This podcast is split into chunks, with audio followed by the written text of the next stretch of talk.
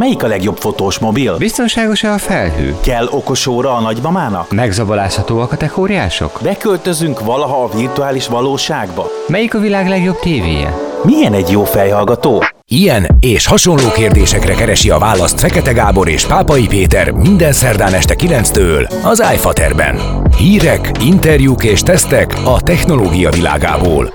Technológia konyha nyelven iFater. Üdvözlöm a kedves hallgatókat, én Fekete Gábor vagyok, ez pedig itt az iFater, úgyhogy a következő egy órában egészen biztosan technológiával fogunk foglalkozni, a többes szám, mint mindig ilyenkor indokolt, hiszen itt van velem Pápai Péter barátom, Szevasz Peti. Szia Feki, üdvözlöm a kedves hallgatókat is. A mai adásban foglalkozunk azzal, hogy a világ legnagyobb adatszivárgása az hogy néz ki, igen, a kedves hallgatói, sőt az én e-mail címem is benne van, egészen biztosan leellenőriztem, majd azt is elmondjuk, hogy hol lehet leellenőrizni. Megváltozik márciusban az iOS, és ez már egy Európai Uniós rendeletnek a hatása, és ez nekünk felhasználóknak, mármint Apple felhasználóknak jó hír, a Spotify szellem dalairól is beszélgetünk egy kicsit inkább vicces, mint hogy komolyan ijesztő legyen, és természetesen nem hagyhatjuk ki Elon Muskot ezen a héten sem, hiszen emberi agyba ültetett csipet, ami nekünk egyszer talán jó lesz. Meglátjuk. A műsor közepén egy érdekes témát boncolgatunk, ugyanis egyre többször halljuk azt, hogy majd hogyan fogja megmenteni az életünket, akár szó szerint, akár átvitt értelemben egy karunkra ragasztott kis óra, vagy egy melpánt, vagy egy bármilyen olyan úgynevezett fitness tracker, későbbiekben majd egészségmonitorozó eszköz, amikre még nem biztos, hogy ezek az állítások egyelőre igazak. Egy kicsit körbenézünk a viselhető eszközök világában, ott is leginkább az egészségügyre és az egészségünkre koncentrálva. A műsor legvégén pedig megnézzük, hogy letaszítja az előző tesztbajnokunkat, a VF 1000XM5, a VF 1000XM4-et a Sony-tól érkezik egy TVS, vagyis egy True Wireless füles, úgyhogy mindenképpen érdemes tesz velünk maradni. Hírfater. Egy hét alatt nagyot fordul a tech világ. Friss hírek, botrányok és újdonságok a virtuális és valóságból. Az adatszivárgás az egy kicsit rosszabb, mint amikor otthon eldogul a WC, vagy éppenséggel szivárog valahol a cső, ugyanis egész sokszor be kell, hogy számoljunk itt az iFaterben, és mindenhol olvashatunk különböző adatszivárgásokról, de most sikerült egy rekordert fognunk, ugyanis 12 terabájtnyi adat került napvilágra, ami 26 milliárd elemet tartalmaz, jelszót, különböző érzékeny adatot rengeteg embertől, és valami nagyon-nagyon jó fej, mutatom az idézőjelet, csöndben egyszer, kétszer, a jó fejnél mutattam kétszer az idézőjelet, ember ugyanis összeszedte az utóbbi 15 20 év legdurvább adatszivárgásait, és ez szépen egy nagy halmazba gyúrta. Valami ilyesmi történt, ugye Peti? Nagyjából így, 12 terabájtnyi adatról van szó, a terabájt, tehát hogy így 12 ezer gigabájtnyi adat, ami ugyebár javarészt csak szöveges adat, Úgyhogy elképesztően nagy mennyiségű információ halmaz, amiről most beszélgetünk. A Cyber News nevezetű biztonságtechnikai magazin számolt be erről a kis adatbázisról, amelynek az egyik legnagyobb forrás egyébként a kínai Tencent nevezetű vállalat. Ők csak olyan apróságokban vannak benne, mint mondjuk a fél játékipar, jó részt a mobilos játékok jelentős része náluk landol, de részesedésük volt a Blizzard és az Activision nevezetű kis apró cégecskékben is, tehát hogy egészen apró helyeken vannak ők jelen. Nem mellékesen Hollywoodban is aktív befektetők. Az ő adatmennyiségük volt ebből a 26 milliárdos összhalmazból egy másfél milliárdnyi, őket követte a kínai Twitternek is csúfolt Weibo, valamint a MySpace, az a MySpace, ami még mai napig létezik, pedig már a világ úgy gondolta, hogy régen leárazott ennek a közösségi oldalnak. Nagyon-nagyon-nagyon sok oldal érintett, nyilván mint a Twitter, vagy most már X, a Deezer, a LinkedIn, a,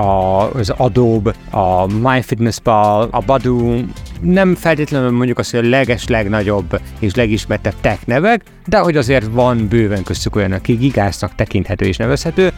és nem merékesen, van azért jó pár magyar vonatkozás is, nagyon sok magyar weboldalnak a különféle fiók adatait is tartalmazza ez az adatbázis. Ezt nem úgy kell érteni, hogy ezeket az oldalakat mind feltörték, hanem úgy kell értelmezni, hogy egyes oldalakat feltörtek, bizonyos adatbázisokat, mint egy az említett Tencentnek az adatbázisáról is beszélgethetünk, tehát hogy feltört adatokat használtak fel hackerek arra, hogy különféle más weboldalakra betörjenek, tehát ha újra használtunk jelszavakat, már pedig ez azért a népesség jelentős részének szokása, hogy egy jelszót használ, vagy pedig viszonylag kevés variációt használ a jelszavai között, akkor az adott felhasználó név jelszó párossal rengeteg más helyre is be tudtak jutni ezek a hackerek. Erről szól ez a lista gyakorlatilag, hogy mik azok a,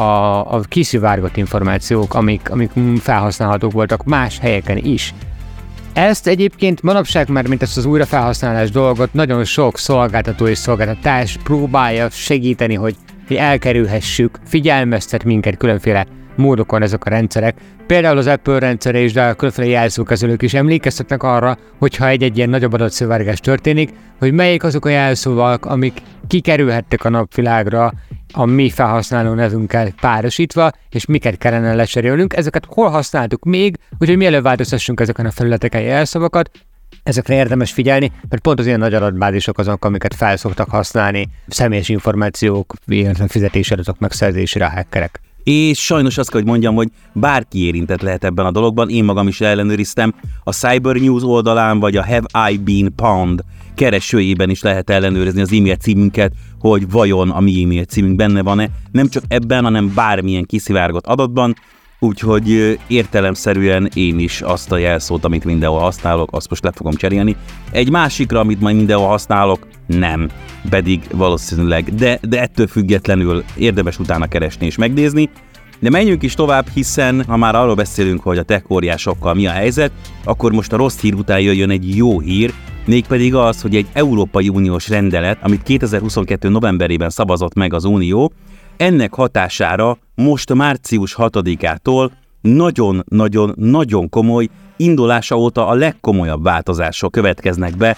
az iOS-ben, és azon belül is az applikációs boltban, tehát az Apple applikációs boltjában, ami nekünk felhasználóknak ez nagyon jó. Nagyon érdekes lesz a felvetésem, szerintem az Apple felhasználók egy olyan nagyon-nagyon nagy része nem fogja érzékelni ezeket a változásokat, akik viszont igen, ők nagyon fognak örülni. Arról van szó ugyanis, hogy még az Apple, ezt valószínűleg egyébként már kevesen tudják, az első iPhone-nal egyébként egy zárt rendszerű okos telefonnak tűnő, de mondhatjuk azt, hogy buta készüléket dobott piacra. Az okostelefon lényege ugye az alkalmazással való bővítés, tehát a tudás bővítése. Ez csak a második generációban került elő és kapott komolyabb fókuszt, azok után, hogy feltörték a szoftverét ennek a készüléknek, és külső alkalmazásboltokat telepítettek felhasználók, ahonnan már lehetett bővíteni a készülék tudását. Az Apple akkor ugye elindította az App Store-t, és ezzel egy nagyon-nagyon nagy lendületet kapott a platform, és egyáltalán az okostelefon használat is, tehát amikor egy darab alkalmazásbolt volt, és nem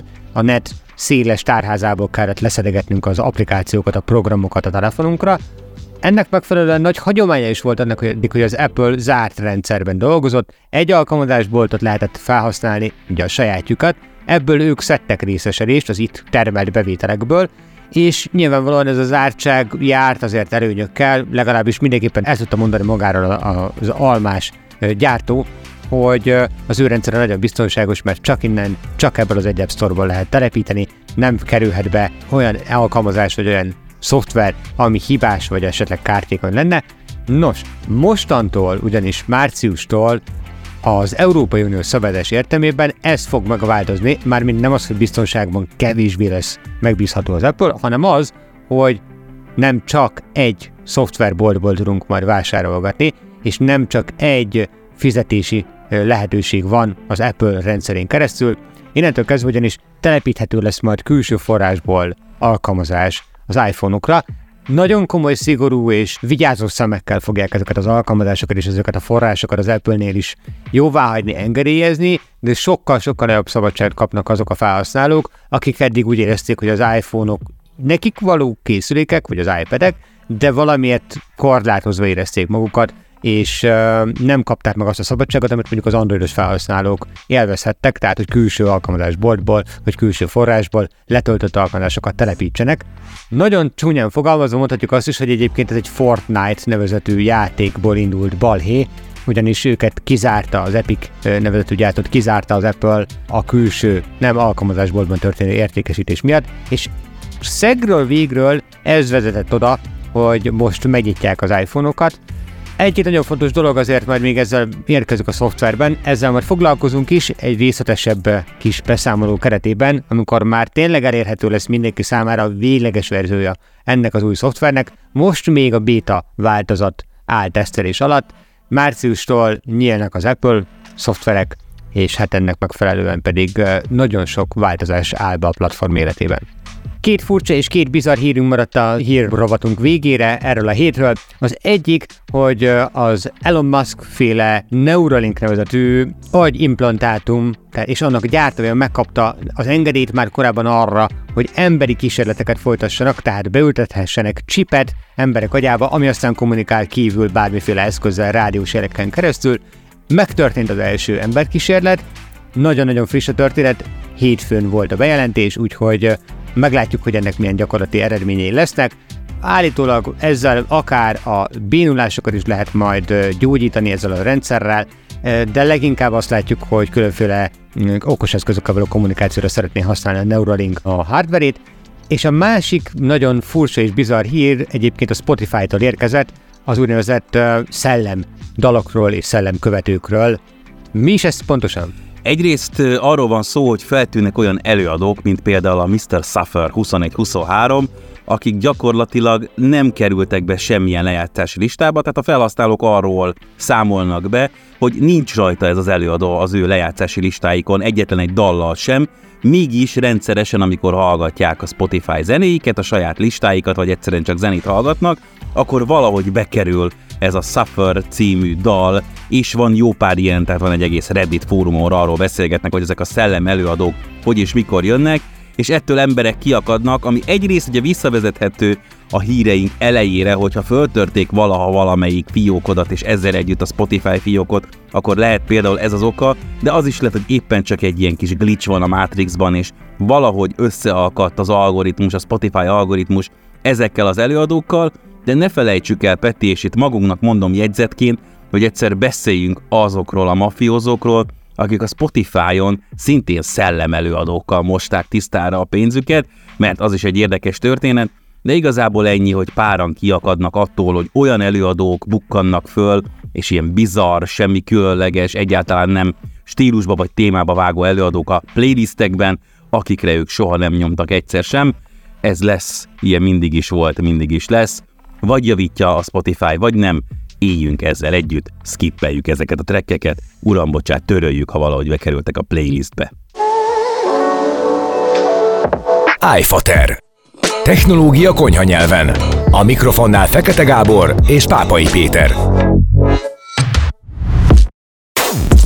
Smartfater. Okosabb, aki iFatert hallgat. Súlyos, megdöbbentő, vagy épp szórakoztató témák. Egyre több kijelzőt, egyre több érzékelőt, egyre több kütyüt hordunk a testünkön, és szándékosan fogalmazok így, mert hogy tényleg most már Dunát lehet rekeszteni a fitness trackerekkel, a cipőre, cipőbe, melkasra, fejpántra, jóisten tudja hova szerelhető különböző szenzorokkal, Ugye a hírekben is beszéltünk arról, hogy most már Elon Muskék a Neuralinkkel már agyimplantátumokat építenek be a fejünkbe, tehát egyre inkább az látszik, hogy ez a terület, és alapvetően az egészségügy és a szórakoztató elektronika és az okos telefon és az okos eszközöknek az összekapcsolódása már régóta egy olyan terület, amiben nagyon-nagyon sokan szeretnének tesznek is nagyon-nagyon sok pénzt, és ugye közben halljuk a híreket, meg jönnek a különböző szenzációhajász, klikvadász linkek, hogy megmentette az Apple vagy csak különböző nénik meg bácsik életét, mert valamilyen szívritmus vagy valamilyen szív problémát jelzett előre, és közben azért, hogyha belenézünk ebbe a világba, tehát hogy valóban ezek az érzékelők, amiket viselünk a testünkön, mennyire valós adatot és mennyire közvetítenek hiteles adatokat, akkor azért kiderül, hogy még nagyon-nagyon-nagyon gyerekcipőben jár a dolog, sőt, uram, bocsá, olykor még a nagy cégek hazudni is szerettek egy kicsit, hogy jobb fényben tűnjenek föl az ő eszközei. Azért is érdekes ez a téma, mert pont nemrégiben az egyik legnagyobb ilyen tech youtuber, az MKBHD néven ismert csatorna youtubere volt az, aki lemérte azt, hogy az egyes okosórák az ezer darab lépést milyen pontossággal tudják meghatározni. A 30-40 lépésnyi tévedéssel még azt lehet mondani, hogy lehet együtt élni, de mondjuk ami már ilyen száz lépés feletti tévedést tudott felmutatni, és hangsúlyozom, ez egy lépés számláló. Tehát nem túl sok technológiai újdonság kell, hogy legyen egy ilyen eszközben, és már nagyjából 10 éve elterjedt az ilyen jellegű fitness karbántak viselése, és ez 20 évvel ezelőtt pedig már megjelentek ilyen eszközök, amik lépést tudtak számolni. Tehát, hogy azért mondjuk azt, hogy nem egy új technológia, mégis pontatlan, és pontosan ezért érdekes kérdés az, hogy egyre nagyobbat és egyre többet vállalnak ezek az okos viselhető eszközök, vajon mennyire pontosak ezek, és mennyire hagyatkozhatunk orvosilag, diagnosztikailag ezekre az eszközökre, mert ez egy nagyon fontos kérdéskör. A téma, aminek kapcsán igazából előkerült most ez a kérdés, az a Samsung berebegtetett érdekessége, arra fordulni is a gyártó, hogy a nem invazív vércukormérést tudja majd a jövőben okos óráiba beleépíteni. Ez alatt azt kell érteni, hogy szimplán bőrkontakt alapján képes legyen akár folyamatos vércukorszint monitorozásra ez a fajta okos óra, és ez rögtön két dolgot is felvet. Egyrésztről ennek a technológiának, ennek a megoldásnak a pontossága még nagyon-nagyon kérdéses, és erre mindjárt ki is térünk. Másrésztről arra is muszáj majd kitérnünk, hogy már most, hogyha felcsapjuk az internet csodálatos hirdetésekkel teli bugyrait, akkor látunk tömegével olyan okos órákat, amelyek képesek maguk állítása szerint legalábbis vérnyomás mérni, véroxigén szintet mérni, vércukorszintet is mérni akár, és filléres árakon egy Apple Watch mondhatjuk azt, hogy 5 6 7 8 árán képesek ezeket megígérni nekünk, és elsősorban mondjuk az idősebb felhasználókat, vagy a kevésbé tájékozott felhasználókat célozva el is adatják magukat ezek az órák,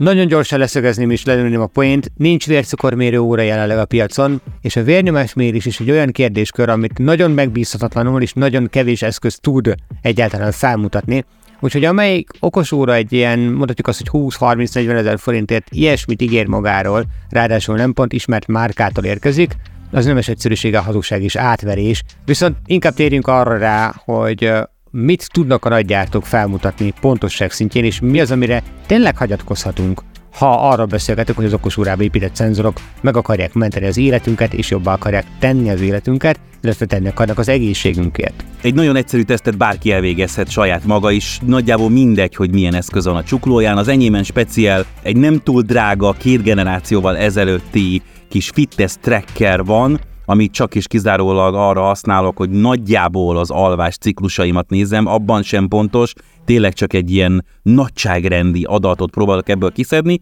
de egész egyszerűen kipróbáltam azt, hogy mi történik akkor, hogyha mondjuk a csuklómon megfordítom az órát, tehát belül, a csuklómon belül, mint ahogy régen a pilóták hordták az órákat, ott mérek mondjuk simán csak egy szívritmust, míg rendesen, amikor mint órát viseljük ezt a dolgot, úgy mérek egy szívritmust. Nyilván az ember próbál közben nem lefutni egy maraton, tehát azt feltételezem, hogy ugyanabban a nyugalmi helyzetben a kettőnek nagyon hasonlítania kéne egymáshoz, és hát nem szokott ez sikerülni. Tehát, hogy egy ennyire egyszerű dologban, amit valóban a bőrünk alatt mozgó vérnek a mennyiségéből és sebességéből próbál valahogy különböző szenzorokkal kiszámolni, például az én kis fitness trackerem, de a 99%-a a fitness trackereknek, még a komolyaknak is hasonló elven működik. Ha ebben téved, akkor tényleg nem igazán tudom, hogyan tudnánk orvosi szintű adatokként hivatkozni erre, Ráadásul az is egy óriási probléma, hogy egészen más, hogy közvetíti és értékeli az adatokat egy Samsung óra, egy Apple óra, egy Honor Fitness Tracker vagy egy Xiaomi, hogy ezek az adatok sincsenek standardizálva, tehát ezeket sem ugyanúgy és ugyanolyan módon kezelik, és akkor még egyáltalán nem beszéltünk arról, hogy ki és hogyan kezeli ezeket az adatokat, tehát hogy azért itt olyan személyiségi jogi problémák és annyira szenzitív, érzékeny, egészségügyi adatokhoz szeretnének hozzáférni a jövőben egyre inkább, majd valóban, ha egyszer lesz valódi véroxigén szintmérést, vagy vércukormérés valamikor majd valamelyik eszközben, hogy azért ezek nem azok az adatok, amiket szeretnénk, hogy mondjuk egy olyan leakbe és egy olyan szivárgásba belekerüljön, mint amiben a hírekben beszélünk. Még mielőtt megnéznénk, azért gyorsan le is csapnám ezt a mennyire pontosak az eszközök és adatok kérdéskört. A standardizálás, amit említettél, az egyik legfontosabb ebben, ugyanis pont azt akartam kiemelni, hogy nem igazán létezik standard a mérésekben, legalábbis az okosórák terén. Az első olyan dolog, ami az adatkezeléshez is kapcsolódik, illetve az adatgyűjtéshez is, hogy valóban mindenki másképp végzi el a mérés, mindenki picit másképp számolgat, ennek megfelelően tényleg nem tudjuk ugyanazt az eredményt kapni a szenzoradatokból egy Samsung vagy egy Apple okosórán, és pontosan ez az a rész, amin már önmagában fejleszteniük kell a gyártóknak, tehát összeállítani egy olyan közös platformot, ami alapján mondjuk az egyéni felhasználó el tudja dönteni, hogy az ő vérnyomása valóban egyébként magas szokott lenni, vagy az ő pulzusa magas szokott lenni adott esetekben, vagy szimplán csak arról van szó, hogy van egy hiba határ, amin belül tévednek az eszközök, és az egyik kicsit közelebb áll a valósághoz, adott esetben a másik kicsit távolabb, de mondok egy jobb és életszerűbb példát. A vércukorszín mérés kapcsán jött pontosan elő ez a kérdéskör. Az én feleségem egyes típusú diabétesszel rendelkezik, tehát ennek megfelelően ő napi szinten találkozik a vércukorszín mérés nyűgével, problémáival, és pontosan ezért volt érdekes egyébként a bőr kontakt alapján történő vércukorszín mérés, mint lehetőség, mivel említetted te is, hogy nem igazán kaptál pontos eredményeket, szimplán a véroxigén szint mérésről sem, pedig ugye azt is egy ilyen bőrkontakt, egy bőrvizsgálat szerint végzi el az óra. A vércukorszint méréshez manapság az úgynevezett CGM vagy CGM szenzorokat is nagyon gyakran alkalmazzák, ami igazából egy picit damilszerű érzékelő beszúrását vonja magával. Ez nagyon-nagyon-nagyon minimális kényelmetlenséget jelent alapvetően, mármint maga ez a kis damilszerű érzékelő, és csak a bőrben behelyezve érzékeli azt tényleg, hogy hogyan változik a vércukorszint a viselőjénél, de ennek az eszköznek is, tehát egy olyan eszköznek, ami meg még mindig szüksége van, a, mondjuk azt, hogy a szervezeten belüli folyamatok közvetlen, tehát kontaktált monitorozására, ennek az eszköznek is szüksége van legalább napi egy kalibrálásra, és még így is előfordulhat az, hogy adott esetben téved az eszköz, és a tévedések esetében nem mindig arra van szó, hogy mondjuk egy-két értéket téved, hanem mondjuk adott esetben rosszul méri az adatokat pár alkalommal, és ennek megfelelően ugye ezek az eszközök azt hivatottak ellátni, hogy prediktáljanak, előrejelezzenek mondjuk egy vércukorszint esést vagy emelkedést, és pontosan ezekben tudnak tévedni az eszközök. Tehát az algoritmus, amiről számol, az nem mindig pontos, és néha eltéveszti azt, hogy várhatóan milyen irányba fog fordulni. Ez egy cukorbeteg embernél adott esetben mondjuk azt, hogy finoman szóval is kritikus kérdéskör lehet. Éppen ezért lenne fontos a standardizálás a viselhető eszköz gyártóknál, még mielőtt belevágnának egy ilyen mérés sorozatba, mert ha valakinek azt mondjuk, hogy figyelj, nagyon magas a cukrod, adj be egy nagy adag inzulint, az adott esetben akár végzetes következményekkel is járhat. Igen, tehát addig, amíg az adatoknak a mienségében és minőségében nem állapodnak meg a nagyok, legalább a nagyok, tehát az Apple, Samsung, Huawei, stb. stb., addig bizony ne számítsunk olyan szenzorra, se órára, se semmire, ami valóban értékelhető, orvosi szempontból is értékelhető adatokat szolgáltat, és éppen ezért lehet az, hogy míg pár évvel ezelőtt mindenki hatalmas mellénnyel és óriási dollármilliókkal ugrott bele ebbe az egész egészségügyi szenzor dologba a nagyok közül, most szépen mindenki hátrál vissza és egyre óvatosabban ígérget úgy, mint ahogy most az jelenleg apropót szolgáltató Samsung, hogy bizony vércukor szintet mérő órát fog a piacra dobni, mindig kezeljük fenntartásokkal ezeket az adatokat, és használjuk olyan eszközöket, amit az orvos adott nekünk. Tesztpad. Újszülöttnek mindentek új.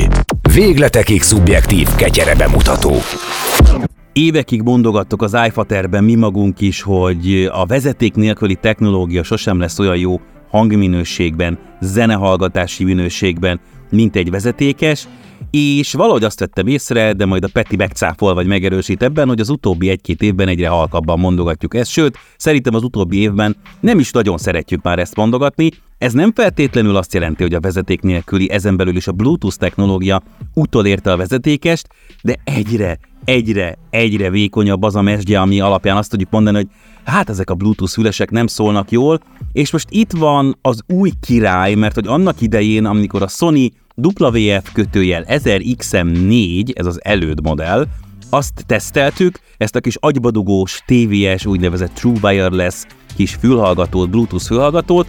akkor hangzott el talán először az a számból, hogy nem gondoltam volna, hogy Bluetooth fülhallgatót valaha hallok így szólni. Egészen elképesztő zenei élmény. Nem csak zenehallgatás, zenei élményt adott az XM4, Éppen ezért voltam nagyon kíváncsi, és talán egy kicsit mondhatom azt, hogy izgatott, amikor azt mondták, hogy itt az XM5, ami még jobb lett az XM4-hez képest, úgyhogy természetesen az sem hibátlan, mint ahogy az XM5 sem hibátlan, mert mindig ott van, hogy valamit valamiért. Ha valaki egy apró, kényelmes, hosszan hordható, szinte érezhetetlen és per láthatatlan tévéest keres, az felejts el az XM4-et meg az XM5-öt, egészen egyszerűen az a mennyiségű és minőségű technológia, amit belepasszírozott a Sony az előd modellbe és most az XM5-be, annak valahol fizikailag el kell férnie. Tehát a nem tudom hány mikrofonnak, annak a drivernek, ami úgy szólaltatja meg a zenét, hogy letettem a hajamat, annak el kell férnie valahol, ez bizony nagy, ez bizony női, kisebb gyerekfülben ki fog lógni, ki fog esni, egész egyszerűen ez egy más típusú élmény, viszont ha valaki abba az irányba megy, hogy vezeték nélküli fülhallgatóból nagyon jó üzemidővel a lehető legjobb minőségű zenei élményt keresi, és hajlandó kompromisszumokra, ezt mindjárt mondjuk, hogy mik ezek a kompromisszumok, akkor az az igazság, hogy nem nagyon talál jobbat sem az XM4-nél, sem pedig a most tesztben szereplő friss és ropogós Sony VF1000 XM5-nél. Na de nézzük is meg közelebbről egy kicsit, mi ez. Érdekes egyébként, hogy a méretet említed. Nyilvánvalóan ezek nem, nem apró, nem kis láthatatlan fülhallgatók, viszont legalább annyi történt a generációváltásnál, hogy az XM4-ről XM5-re mondhatjuk azt, hogy lefogyott a Sony fülhallgatója, egy 20%-kal kisebb lett maga a test. És itt nem csak a fülhallgató testre, hanem az őt tartó tokra is gondolok. Tehát mindenestől ez egy kisebb csomag már az előtthöz képest, még mindig azért jelentős és látható, jól látható a fülben viselve is ez a fülhallgató páros, hogy gyakorlatilag miről van szó, egy olyan fülhallgatóról, ami képes aktív zajszűrést biztosítani, mindemellett pedig lassan iparági standardé válik, hogy mi az, amit jó fülhallgatónak nevezhetünk, és az általában a Sony fülhallgatóira érvényes lesz, hogy ők adják a legtisztább hangot, amit egy ilyen vezeték nélküli Bluetooth fülesnél kaphatunk. Tegyük hozzá, hogy az elmúlt évhez képest, tehát az elmúlt időszakhoz képest, az XM4-hez képest Változott a hangzása is némileg ennek a fülhallgatónak. Úgy tűnik, hogy a Sony elindult abba az irányba egyébként hangtechnika és hangzás terén, hogy a tisztaságot részesítik előnyben már-már analitikusnak nevezhető hangzást. Az XM4 talán basszusban volt erősebb ennél a fülhallgatónál, és egy olyan változás még mindenképpen fontos lehet kényelem szempontjából generációk között nézve is, hogy a zajszűrés erősebb lett az XM5-nél, tehát aktívan is jobban szigetel minket el a külvilágtól ez a fülhallgató. Nyilvánvalóan abban az esetben, ha bekapcsoljuk az aktív zajszűrést, mert ugyebár van opció arra, hogy áthallásos módban vagy kikapcsolt zajszűréssel is használhassuk ezt a fülhallgatót, és itt nagyon gyorsan azért le is lőném azt a fajta hiányosságot, amit én a Sony kapcsán érzek, mert amíg a fejhallgatók terén talán piacvezetőnek nevezhető az aktív zajszűrés, amit tudnak felmutatni ennél a gyártónál, addig a, a fülhallgatók terén, ezeknél a tévéseknél, vagyis True Wireless fülhallgatóknál,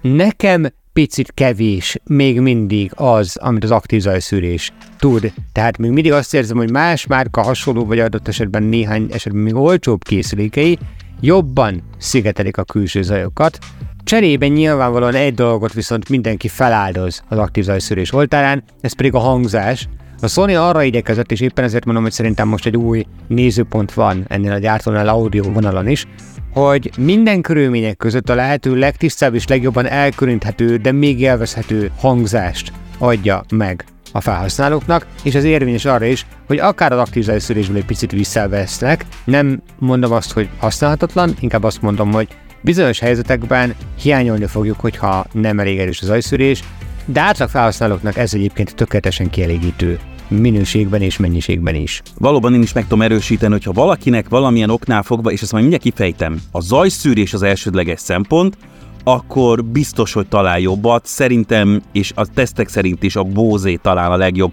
ha azt nézzük, hogy a zajszűrés miensége és minősége milyen szinten szabható személyre és mennyire működik jól. Nagyon sok felső kategóriás GBL füles az, ami szintén tud jobb lenni zajszűrésben, de személy szerint nekem fontosabb az, hogy hogyan szól. Tehát sokkal kevesebbet hallgatom zajszűréssel a zenét, mint mondjuk anélkül, és sokkal kevésbé van igényem nagyon erős, nagyon jó minőségű zajszűrésre repülőgépen, nagyon zajos környezetben.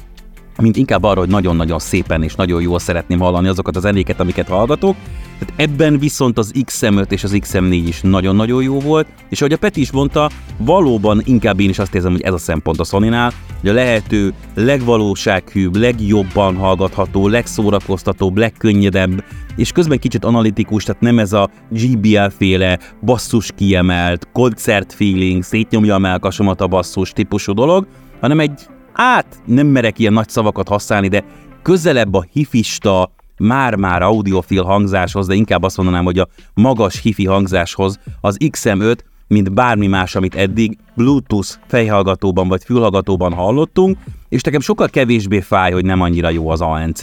sokkal kevésbé érdekel az, hogy mennyire jól szűri ki a zajt. Nyilván ez preferencia kérdése, tehát például a Petinél tudom, hogy ez egy fontos szempont, nálam sokkal kevésbé érdekes, sokkal kevésbé vagyok zajos környezetben, és ezért sokkal jobban tudom értékelni a hangminőséget, amiben az XM5 ha lehet azt mondani, egy picit más, nem feltétlenül mondom azt, hogy jobb lett, mint az XM4, egy picit más, picit talán kevesebb, de nagyon-nagyon kellemes és jó minőségű a basszus, mindenképpen zenei, nagyon-nagyon zenei ez a TVS, és ez szerintem nagyon jól elszeparálja a piacon a Sony fül- és fejhallgatókat a többi gyártótól. Összességében tehát elmondható, hogy hangzásban mindenképp etalonnak számít a Sony VF1000 XM5, tehát az 5. generációs fülhallgatója. Az aktív zajszűrésben azoknak, akik mondjuk sokat ülnek repülőn, tömegközlekedési eszközön vagy zajos környezetben dolgoznak, találni jobb fülhallgatót is, mert nyilván ott tényleg a zajszűrés a fontos. Mindenki másnak, aki a zenei élvezet miatt használ ilyen jellegű fülhallgatókat, és itt most már nem csúfondáros dolog azt mondani, hogy Bluetooth fülhallgatót használunk zenére, mert hogy azért még az audiofilek még mindig egy kicsit a szívükhöz kapnak ennek a témának kapcsán,